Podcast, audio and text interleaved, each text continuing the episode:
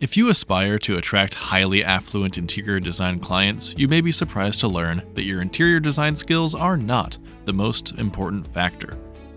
Trust, confidentiality, and professionalism trump raw skill and differentiate you from your competitors. Take it from Pamela Harvey, today's guest, who is the principal owner of Pamela Harvey Interiors, as well as one of Pearl Collective's business coaches. Pamela has had a lot of success working with affluent clients. And in this episode, you'll learn how she did it, as well as plenty of other business lessons you won't want to ignore. Pamela, it's great to have you with us today. I'm excited to talk to you about your journey as an interior designer. And I'd love for you to just start there. Tell us how you got into interior design. Thank you, Gail. I got into interior design 23 years ago. Easy for me to remember since I started in year 2000. Um, Perfect. I have been a corporate executive for Liz Claiborne for a number of years, and my third baby was two years, just about two years old, and I basically had the entire East Coast. So I was traveling pretty much every week, and I thought, you know, I need to find something else to uh, to do that is not so hectic and and spend more time at, at home with my family. So I um, I had met a couple of interior designers, and I was really fascinated by what they did, and I had hired one to help me uh, previously in my house in Alexandria. And so I looked into going back to school. Well, I quit my job at Liz Claiborne first. it was the first thing I did. And because I had no time to do anything extra with that. So I had quit my job and I enrolled in classes at, at Marymount. And I don't know, I guess it took me about two years to get a degree in interior design. And I was probably in my mid to later 30s at the time. So it was a little daunting going back to school, but I have to say I really I really enjoyed it and I think 23 years later or so I still have a lot of friends from from uh, college that I went back to school with, which is great. And as I was in school, I had redone my own kitchen. And every time I had some kind of event at my house or party, people would ask me if I could, you know, do their kitchen. And so I kind of started out doing a lot of kitchens and bathrooms, and it was really just from having people over. I wasn't even really ready to work yet. I think I was just finishing up the last of my classes. And before I knew it, I had a pretty large group of clients. And then I was like, you know, I need to get serious about this and started my own firm working out of my house, like a lot of us do in the beginning. And kind of just kind of grew my business from there. And I think when I got to a point, you know, somewhere down the road where I started doing a lot of different things, I did a lot of commercial work. I think I've done everything um, over my 23 years. I used to do, I went from doing kitchens and baths to doing uh, dental offices, orthodontist offices, and doctor's offices which was really great because that's what I was doing in 07, 08, and 09 when the economy went south. And for doctors and dentists, you know, their business stays pretty consistent. And so I think that really kind of tied me over during that time. And then my residential work really didn't heat up until, you know, now I would say maybe 12 years ago. And a lot of my commercial clients were by residential clients. And pretty much now I do almost 100% residential. Mm. And yeah, and there was some point in there, I don't know, six or seven years ago. Well, I've been following Gail forever. Um, and I think I first started seeing you speak uh, somewhere at High Point, mm. probably 10 or 12 years ago. oh my gosh, ancient history. and we started working together some different different levels, maybe six or seven years ago, mm-hmm. uh, with different coaching and VIP and you know, I think my business now is certainly much stronger and better run than it ever has been before. And I, you know, I have to say it's just been a constant learning experience. Mm-hmm. Well, we don't go to school to get a degree in, in business necessarily. I did, but that was well before I ever started my design degree. So, you know, when you go to design school, they don't teach you that. No, they they they don't. We had one adjunct professor that came in, and um, I think she taught us. I don't remember really. Uh, it wasn't material and sources. I forget the class, and and it may. I don't know. She taught us how to do binders actually for projects, and she didn't really teach us so much how to price out a job, but she did teach us how to put a project together, um, like real projects together, and that was that was probably pretty helpful. But the rest of them, you know, there was no talk of you know what should you charge or what should you mark up product for, and you know how to how to read a profit and loss statement. There was really none of that. I think we took math. We take math for the liberal arts. right. And so it doesn't exactly teach you how to do all those things that you talked about. And it's so important to know that. Yeah, I think hiring a good CPA at some point too is mm-hmm. it, it was was really helpful. So going back a little bit further, did anybody in your family have the design gene before you? No, I don't think so. No. Huh. No. Isn't my that mom, interesting? Yeah, my mom liked to decorate, I have to mm-hmm. say. Um, I don't know. I would say she either liked to decorate or she liked to buy things. she would go she would go to the big furniture store and usually work with someone there and I know she would she used to redecorate the living room or so, I think every every five years completely. So and I don't know if she just got bored and liked to buy new things. Um, she doesn't anymore. Um, she's 81, so that stopped. But I think that maybe started my love of it. But I always loved art in, in early on. That was always my favorite class. And I used to paint think my mom still has a lot of things I used to paint when I was probably an early teen. So you had that natural tendency toward creativity anyway. So it sounds like it, it really is a great blend. And I'm so fascinated with how many people have an interest in fashion and you ended up working for a fashion company for a number of years. So how do you think that prepared you for being an entrepreneur or at least the interior designer? Working in working in fashion was really a great experience and it was tough. Back then it was a tough industry to work in which i think did probably the best job in preparing me to work in interior design because it's a tough field to work in. Mm-hmm. um, you know you've got to have fairly thick skin some days and it is hard work. And i think the, the, the fashion part was really great and i was allowed to pretty much do whatever I wanted in my stores. And I think that um, one of the things I was really good at when I worked for Liz was handpicking what product should go to what stores. And they didn't do a lot of that before. It was sort of like, oh, if you're at A level, you're going to get this. If you're a B level, you're going to get that.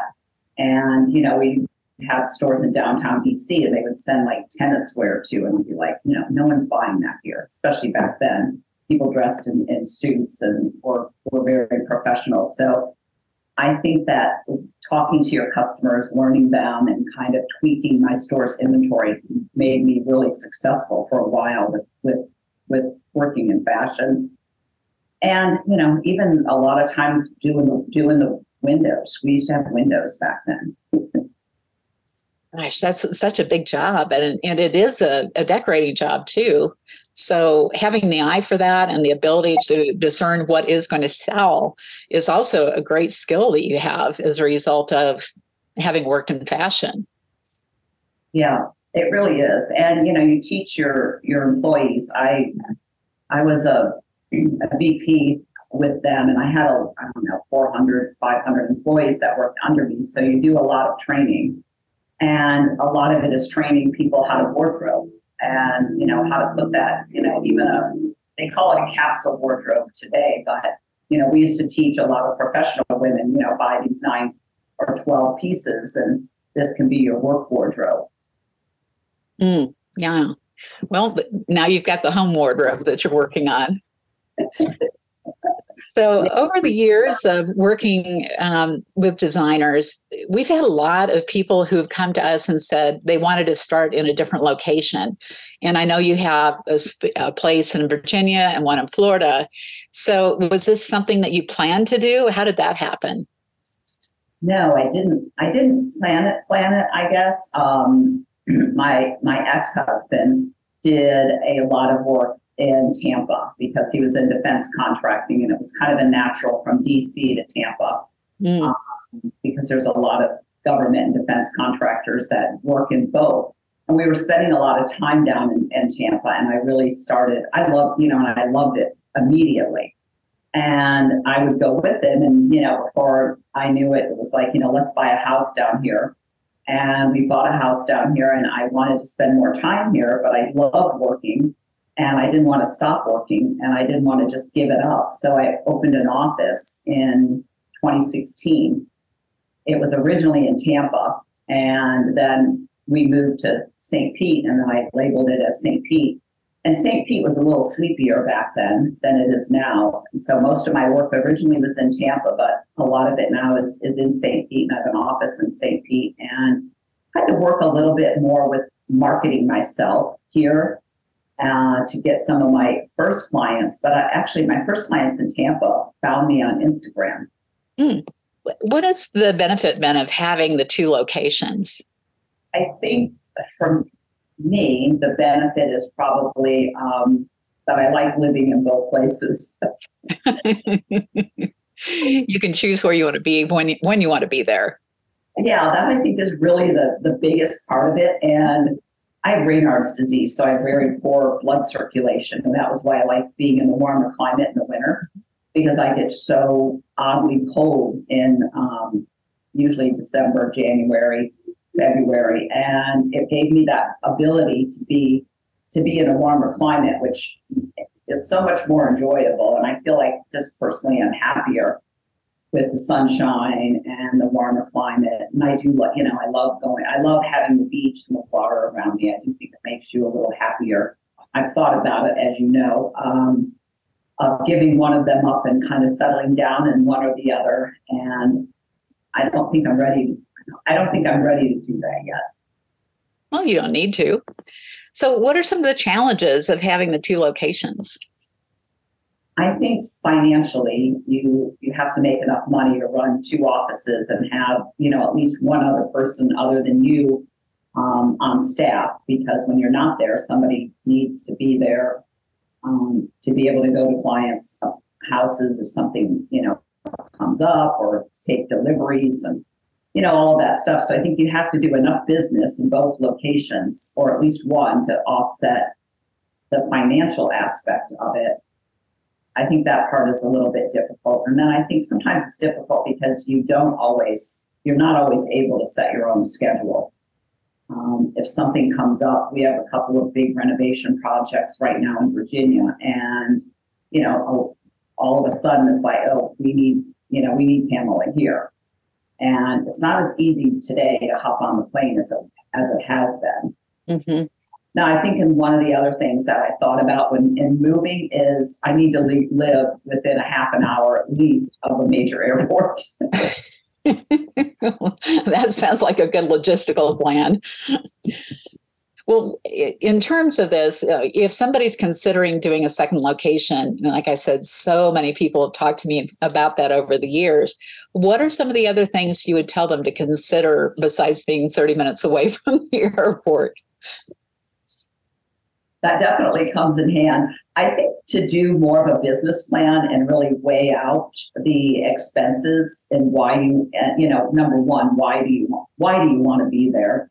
Mm-hmm. And sometimes it's a personal reason um, that you want to be there, and it's not necessarily a professional reason. And then I think make sure you know what that business plan looks like to get another office, to get a, a staff, a person on staff, and you know, the insurance in the other state, what the state's requirements. Florida's Florida's very particular mm-hmm. uh, with pretty much everything, all their licensing and and all of that, and you know, taxes. They are very they're much different than uh, Virginia is. So I think knowing all of that before you kind of just jump in and do it makes a big makes a big difference. I don't think I used to think it mattered how many interior designers there were in the area, but I, I don't think that's necessarily the case. I think if you've got a good look and people find you, they'll still continue to find you in other locations. And I think now, I think what COVID changed the way we do business so much that, you know, we don't have to meet in person with our clients as much as we used to. So Mhm. that's made it a lot easier. And I think that we all kind of move around a little bit more. So I think that makes it more appealing. Well, knowing what you know now, what would you do differently in your business? So you've had 23 years, so you've had a lot of time to try a lot of different things. That is true. Um, what would I do differently? That's a good question, Gail. Um, I I don't know what I would do differently. Actually, I might have hired more staff earlier on, and maybe grew a little bigger earlier on than um, than I did. I think I was a little bit hesitant to hire and grow for a portion of the time that I've been in business, and I think that probably held me back a little bit. Um, and I think if I wanted to make more money, I definitely would probably say that would have, that would have been the, the biggest the biggest thing. Um, I don't, you know, I think I might have come up with a more of a signature look earlier on. Mm-hmm. Um, you know, when I, I felt like when I was early out of design school, I kind of had to be able to do everything and every look. And I spent a lot of time doing a lot of different things, which I love. But, you know, I don't know that working and designing dental offices and doctors' offices matters anymore today. I, you know, I learned a whole lot about it, but I also realized that that wasn't what I wanted to continue to do. So I probably would have picked a, a more streamlined path and Mm-hmm. a better focus overall and really thought about, you know, where do I want to be in five years or 10 years and how do I get there and what does that look like? Where I don't Mhm. think I did that planning before. I think it just sort of, you know, it's kind of that saying where who's running, you know, are you running the business or is the business running you? I think I went through a lot of years where the business ran me. Mm-hmm. Well, I noticed though over the years that we worked together that you were just very methodical about making the changes necessary to streamline and do the things you needed to do. So ultimately, you did get there and you did make all the right decisions. And sometimes I think you have to try things for a while and find out what doesn't work so that you know what that comparison is. So you can contrast it with whatever that experience is. So, what do you think you've mastered in the business of design, and how has that helped you through the ups and downs for the last several years? I think what I've mastered in the la- in the in my tenure of being an interior designer is knowing what projects to take most of the time, still not perfect at it, and knowing which ones to walk away from. Mm-hmm. And learning to say no. I think I've gotten very, very good at that finally. Took me a while to get there. And I think I've mastered in a lot of ways hiring the right staff and knowing what I want those people to do and being really upfront and honest when I hire them as to what you know what's what we're going to do. It's not you know it's not going to be um, pretty every day, and some days we're going to roll up our sleeves and we really have to work. So I think that I've done a good. I think I've done a good job of, of mastering the expectations of hiring people, what people expect when we hire them. Most of my employees have been with me, um, know, five to 15, 16 years now, which is kind of nice. Some of them have come, have left and come back, um, which has actually worked out pretty well. And I think I've I've mastered all the um, probably much more of the procedures. Mm-hmm. A lot of the things that you know you and I have worked on is you know having set your goals and monitor what you're making, charging for your time accurately. And I know that's you know that's something you say all the time, and and and you need to because that is one of the areas I even by myself to this day, you know, having to go back and say, did we build this project right? And you know, did we what have we missed? And and keeping regular um, track of it, and you know, all the different plus learning. I think all the tools that are available to us. Mm-hmm. Yeah. Well, it, it's a an ongoing process and is changing quickly too. So there's a lot to learn even today that we didn't know yesterday for sure. Yeah. One of the areas that I think you've done a great job of in particular is working with this affluent client and the people that you've worked with, I know that they've changed quite a bit in what their expectations are, but I think also um, they also have expectations that maybe a lot of people that haven't broken into that yet have. And what would you tell people that are listening to this that want to work with that more affluent client? What do they need to know about the affluent today so that they can get into that higher level?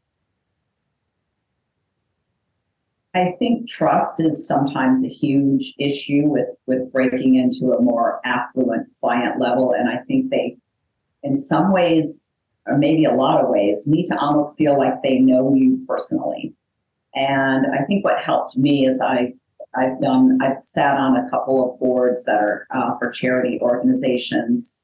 I've worked with a couple of charities, and that certainly gave me um, a way in um, I used to get a lot of clients from the country club, and I, you know, I used to play golf fairly regularly. I still do, but not very regularly. And I think once they feel you sort of fit in a little bit, not necessarily that you might be their equal or anything, but I think you need to be able to understand their lifestyle. And I think that that's probably one of the bigger issues. There was a client that hired me a couple years ago in St. Petersburg that moved here from Portland, Oregon.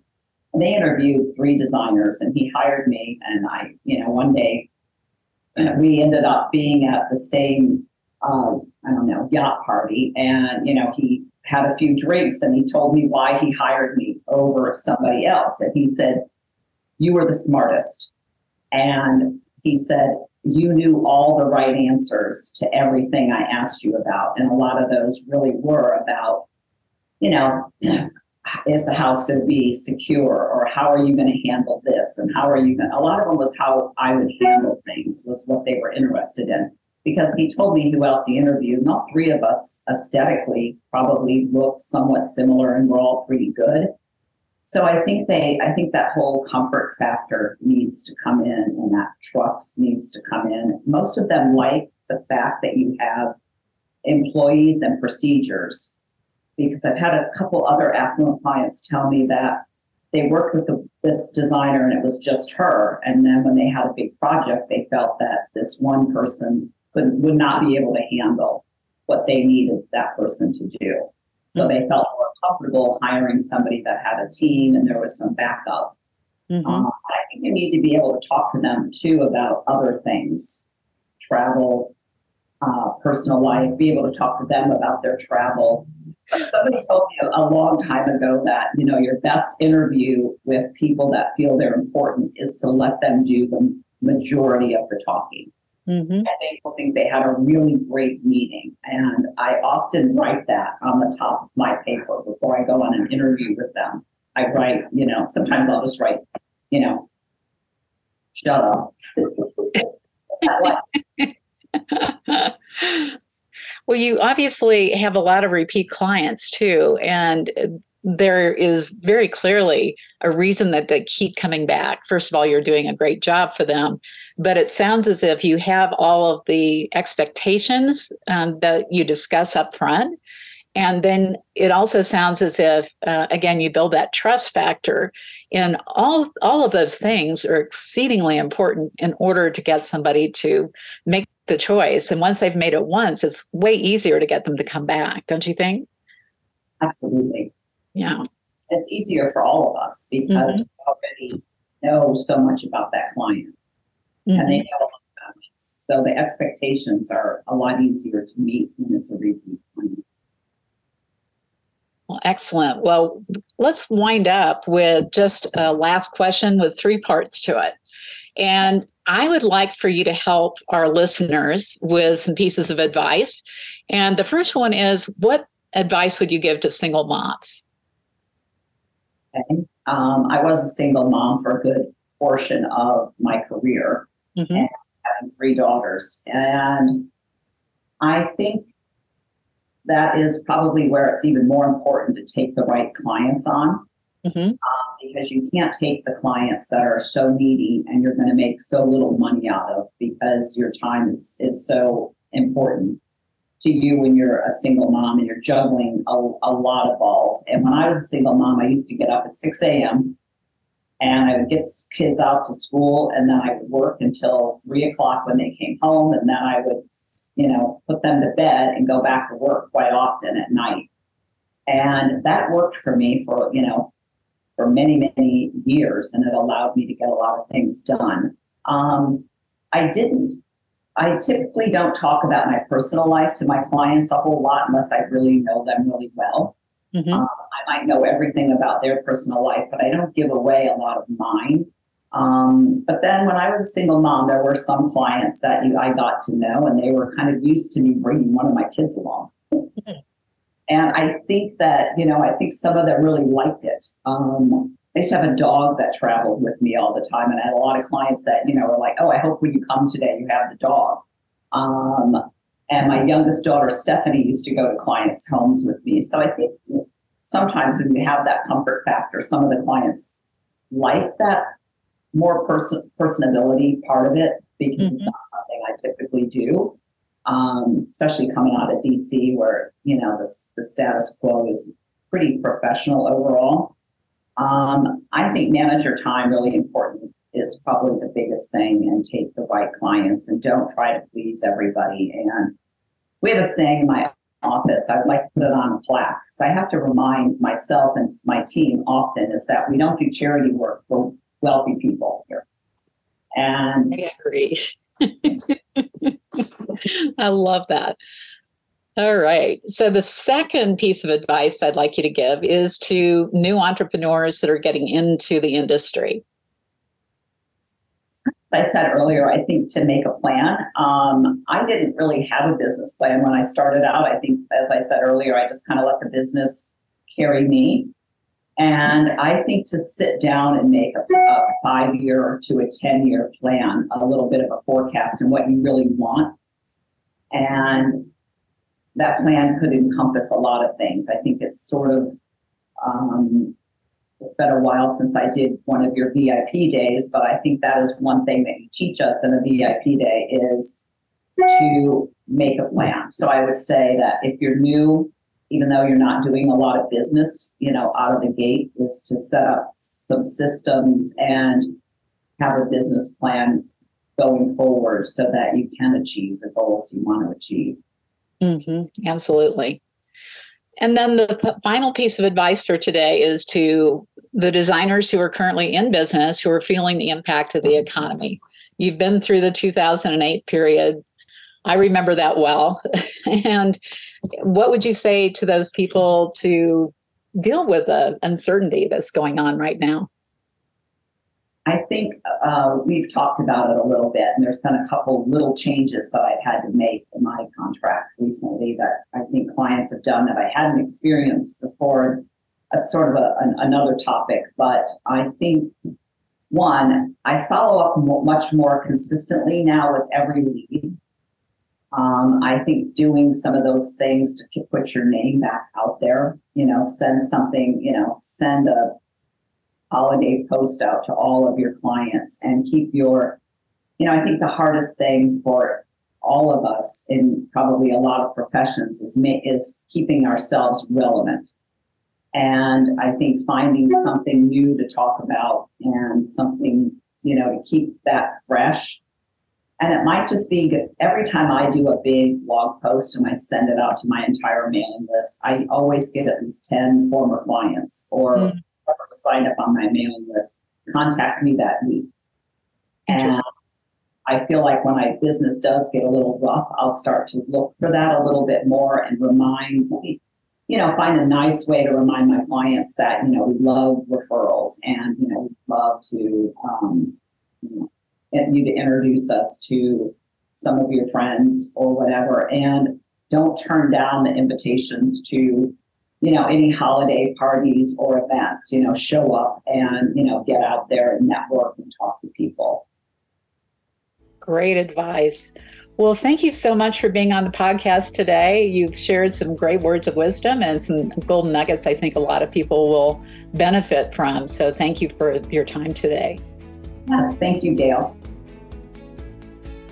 Thanks so much to Pamela for joining Gail on this episode of the podcast. If you listened to the whole thing, hopefully you took away some insights about attracting affluent clients and if your firm is even set up for work with this unique customer base.